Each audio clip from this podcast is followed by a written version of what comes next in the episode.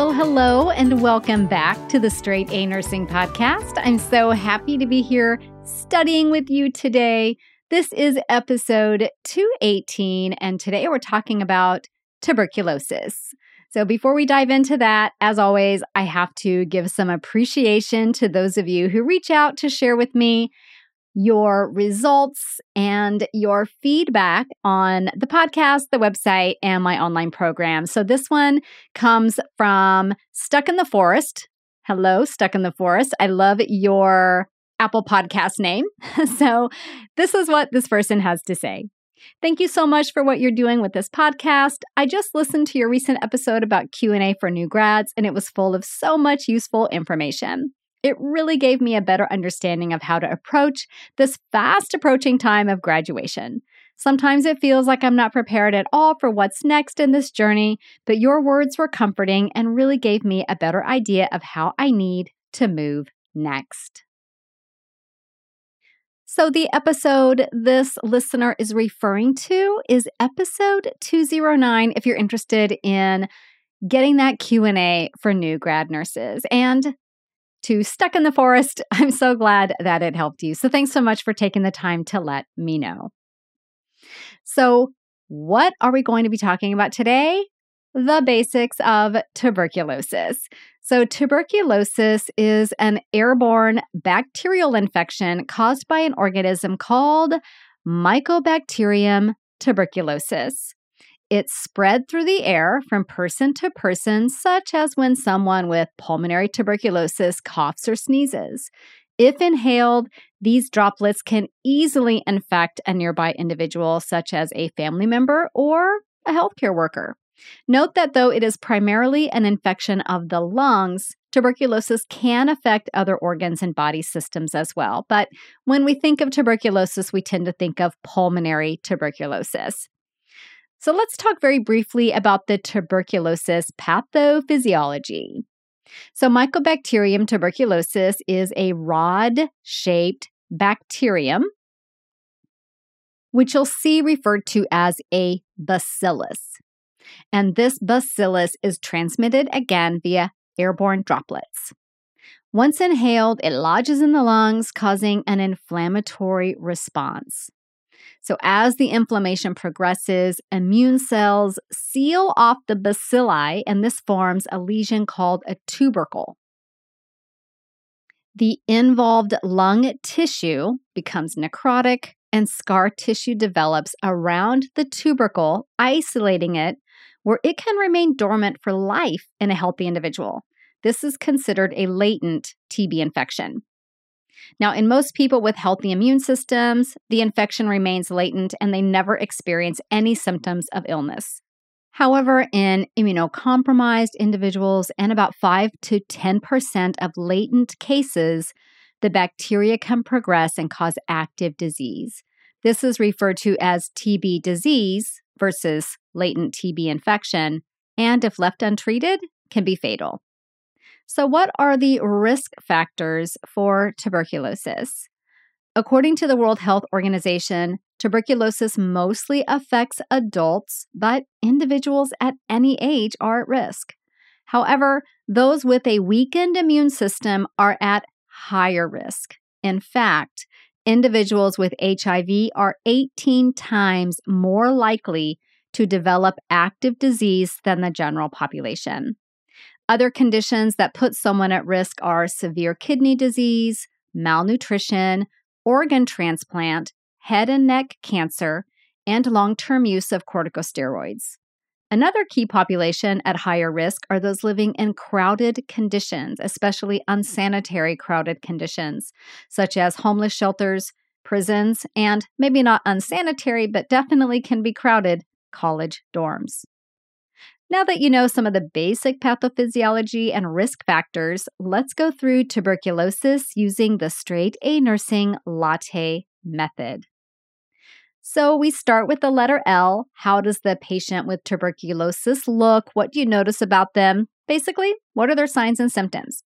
While latent T B has no outward signs, the hallmark signs and symptoms of an active T B infection are a persistent and productive cough lasting more than three weeks, unexplained weight loss and lack of appetite, night sweats, fever, and some sources say it usually occurs in the afternoon and it's typically described as a low-grade fever, abnormal fatigue, swollen lymph nodes, and then shortness of breath, hemoptysis, and chest pain as the disease progresses. So again, those are a persistent and productive cough lasting generally more than three weeks, unexplained weight loss and lack of appetite, night sweats, that one seems to always be on exams, fever, which is typically a low-grade fever, may be occurring in the afternoon, abnormal fatigue, swollen lymph nodes, and then as the disease progresses, shortness of breath, hemoptysis, and chest pain. So the next letter in the Latte method is A. How do you assess a patient with tuberculosis? So you definitely want to get a full set of vital signs, paying special attention to oxygen saturation and their temperature. You also want to auscultate their lungs. Now you may hear coarse crackles. You may hear bronchial breath sounds, which indicate consolidation has occurred. So it could be coarse crackles and or bronchial breath sounds. And again, bronchial breath sounds indicate consolidation has occurred. Palpate lymph nodes to assess for swelling for those swollen lymph nodes. You'll want to weigh the patient and ask about any recent unexplained weight loss. Assess their travel history, possible exposures, their living conditions, and for any medical conditions that weaken the immune system. In other words, determine if this individual is at risk. And then tests. What tests will be ordered for a patient with tuberculosis? So the definitive test for tuberculosis is detecting the pathogen via a culture. Cultures can be obtained from the sputum, the pleural fluid, a tissue biopsy, or bronchial alveolar lavage. Now, an acid-fast bacilli smear may be conducted, though false negatives are common. And they're common enough with this test that a negative smear does not indicate no disease is present. Additionally, false positives can occur as well. So the standard practice in the U S, if this test is used, is to run three separate specimens. Another commonly used test is the I G R A, and that stands for interferon gamma release assay. A more common term you'll see is Quantiferon T B test, and this is a blood test that detects the presence of a specific interferon in both active and latent infection. A nucleic acid amplification test could also be conducted. A positive result in an individual at risk for T B is typically considered sufficient for diagnosis. Of course, this will vary by physician practice. A tuberculin skin test can also detect infection and is used to support a diagnosis of T B. In other words, if the test is positive, this is supportive of a diagnosis of active infection. However, if the test is negative, it does not rule out active infection. Imaging may be utilized as part of the patient's initial evaluation. This could be a chest X-ray or a chest C T. And because drug-resistant T B is considered a public health crisis, positive samples will be tested for susceptibility to antibiotics, and this can take from one week to one month, depending on which medium is used. So let's back up just a bit and talk about that tuberculin skin test. So if you are in nursing school or working as a nurse or any kind of healthcare worker, you know that all healthcare workers and students of healthcare in the U S must get a tuberculin skin test annually. You may also hear this called a Mantow test or P P D. All three terms are used interchangeably for the same thing. This test is conducted by injecting a small amount of tuberculin derivative intradermally on the inner aspect of the forearm. Now, this skin test is evaluated forty-eight to seventy-two hours later for the presence of induration, which is a thickening of the skin. If present, the area of induration is measured. So if it's five or more millimeters in size, this is considered a positive result in someone at high risk for T B, such as those with H I V, someone with an organ transplant or compromised immune system, or someone who had recent contact with an infected individual. Now, if the induration is a little bigger, ten or more millimeters, this is considered positive in anyone from a country where T B is prevalent, anyone who abuses drugs, or anyone with a medical condition that puts them at risk, such as severe renal disease or diabetes. Now, if the induration is bigger, greater than fifteen millimeters, this is considered a positive result for anyone, even with no risk factors present. So what treatments are provided for someone with tuberculosis? That is the next T in the Latte method, treatments. So the mainstay of treatment is medication, which can involve combination therapy of up to four drugs for an extended period of time, typically six to twelve months. Because of the high risk for drug resistance to develop, adherence to the regimen is crucial.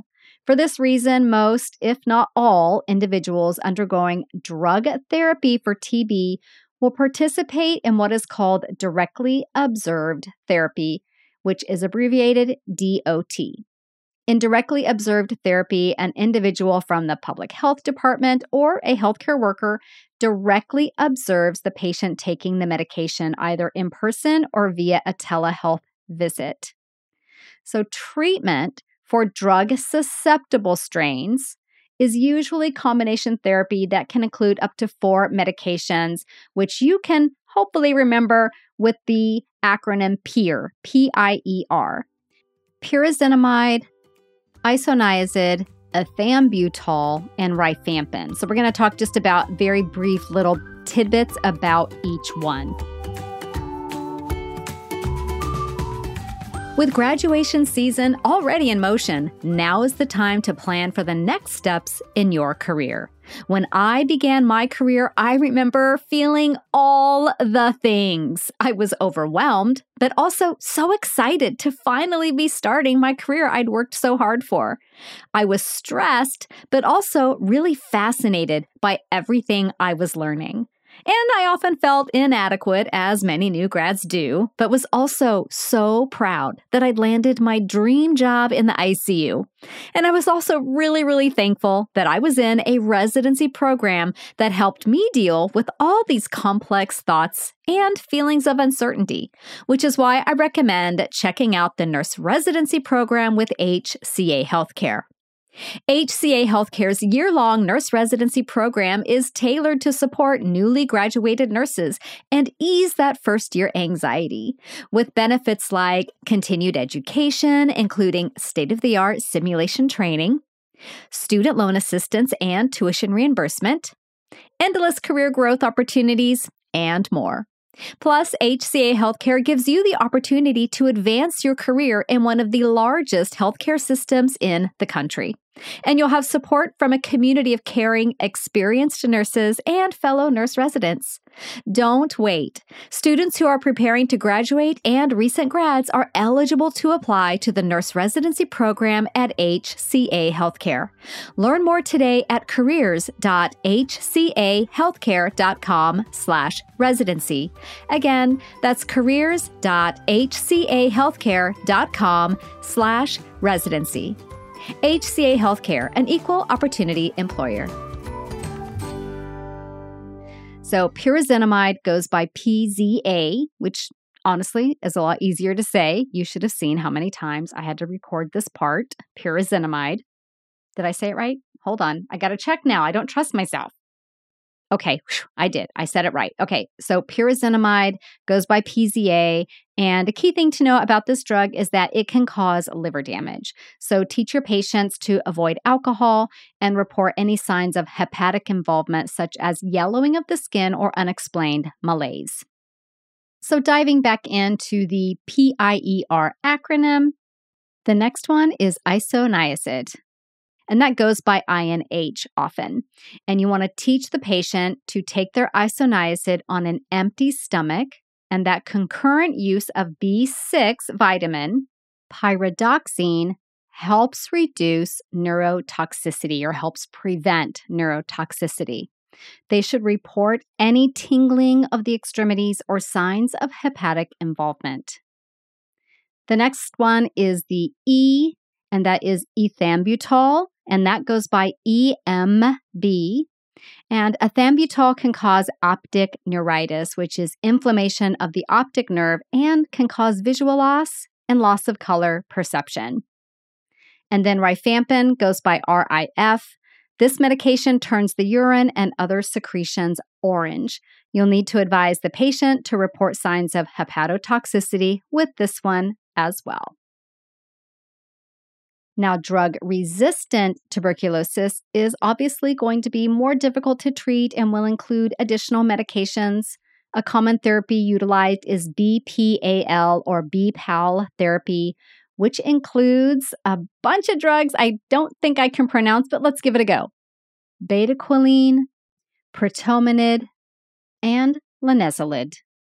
So full disclosure, I did have to go online and figure out how to pronounce each one of those. So there you go. I'm not an expert at pronouncing drug names. I didn't want to convey that because it is so not true.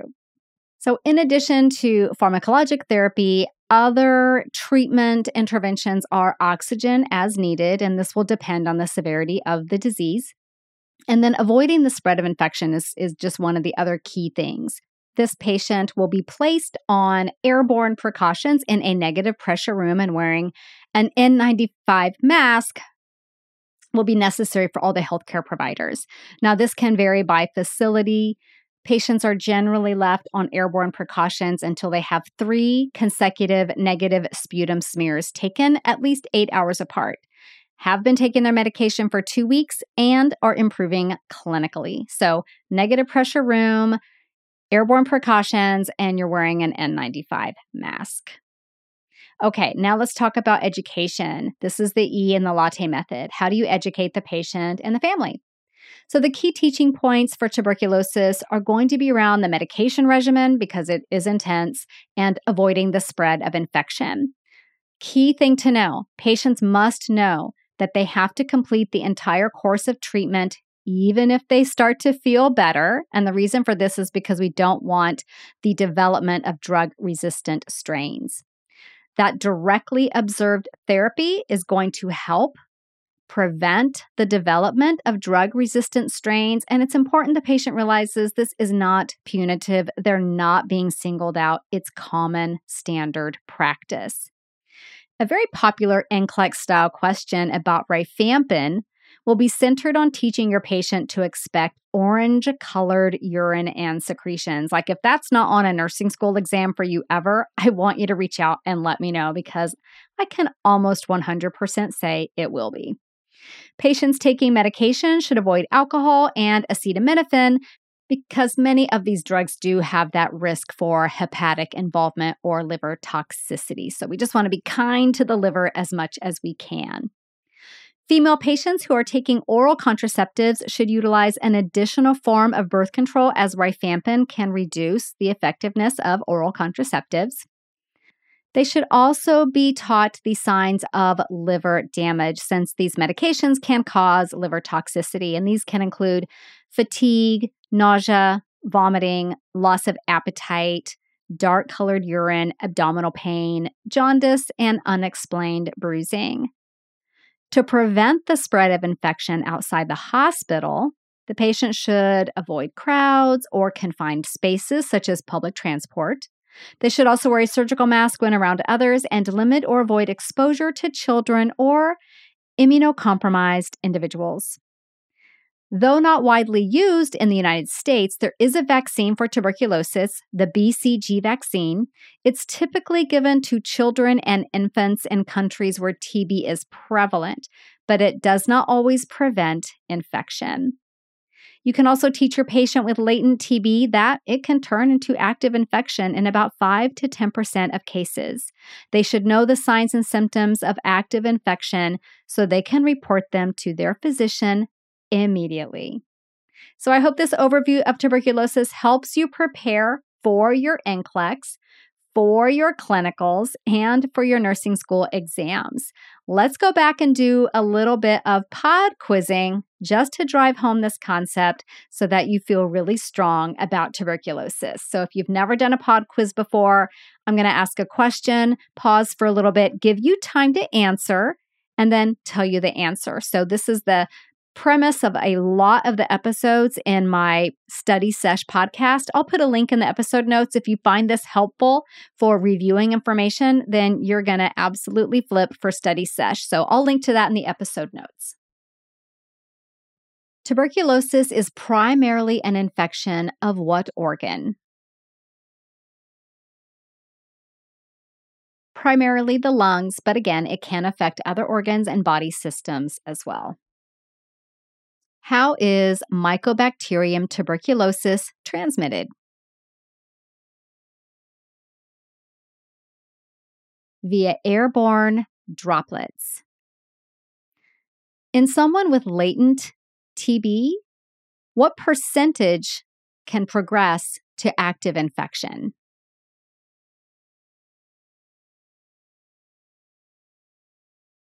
five to ten percent. Next question, what patient population is eighteen times more likely to develop active disease? Those with H I V. The long-term use of this class of medications can put someone at risk for active T B infection. Corticosteroids. What three types of living conditions were listed as putting someone at higher risk for tuberculosis?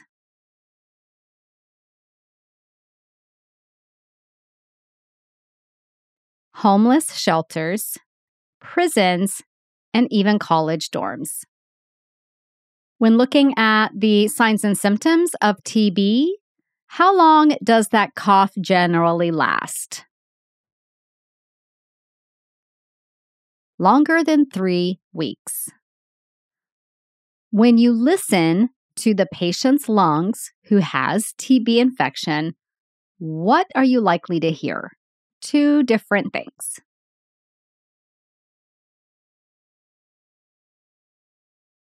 Coarse crackles or bronchial breath sounds.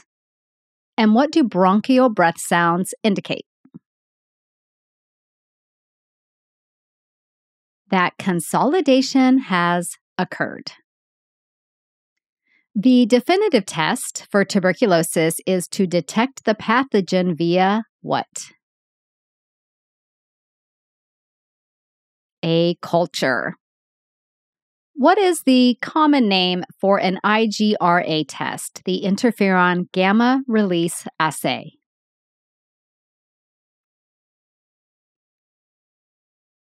That is the Quantiferon T B test.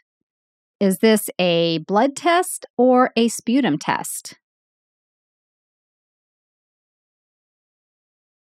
It is a blood test. When getting a tuberculin skin test, the test is evaluated how many hours after the injection?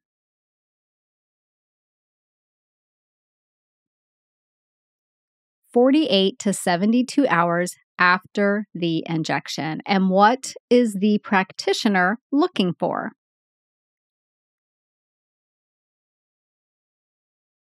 Induration, which is a thickening of the skin. Very good. What is the acronym that can help you remember the four general medications for drug-susceptible T B?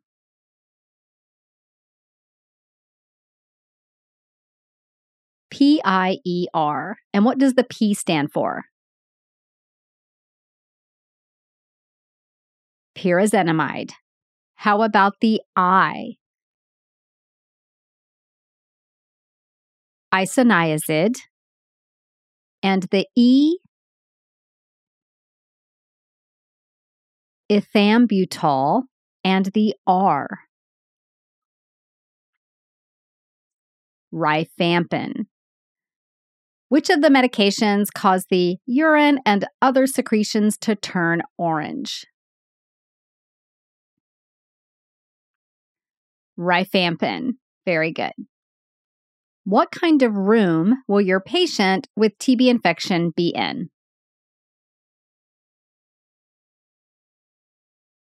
A negative pressure room. And what type of precautions? Airborne precautions. What is D O T?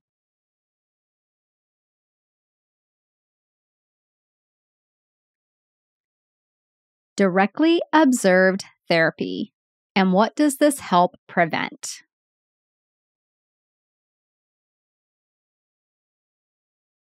It helps prevent the development of drug-resistant strains.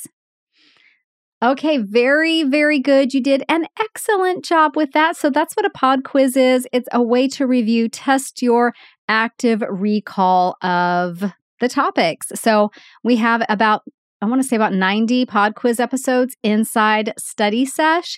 So you can learn more about that at straightanursingstudent.com forward slash study dash sesh. That's straightanursingstudent.com forward slash study dash sesh. So I will see you back here next week. And let's see what we're talking about next week. Ooh, we're going to dive into pharmacology next week. So I know you love pharmacology. So I will see you back here then. Bye for now. This podcast is brought to you by Straight A Nursing.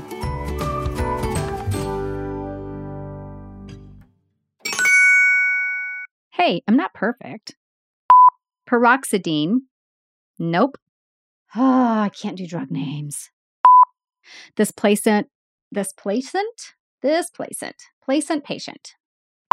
Because of that hepatic risk for uh, liver damage, because, good Lord, that made no sense. They also should know the signs of liver, da- liver, ugh, liver damage, y'all. What patient population is eight times, good golly.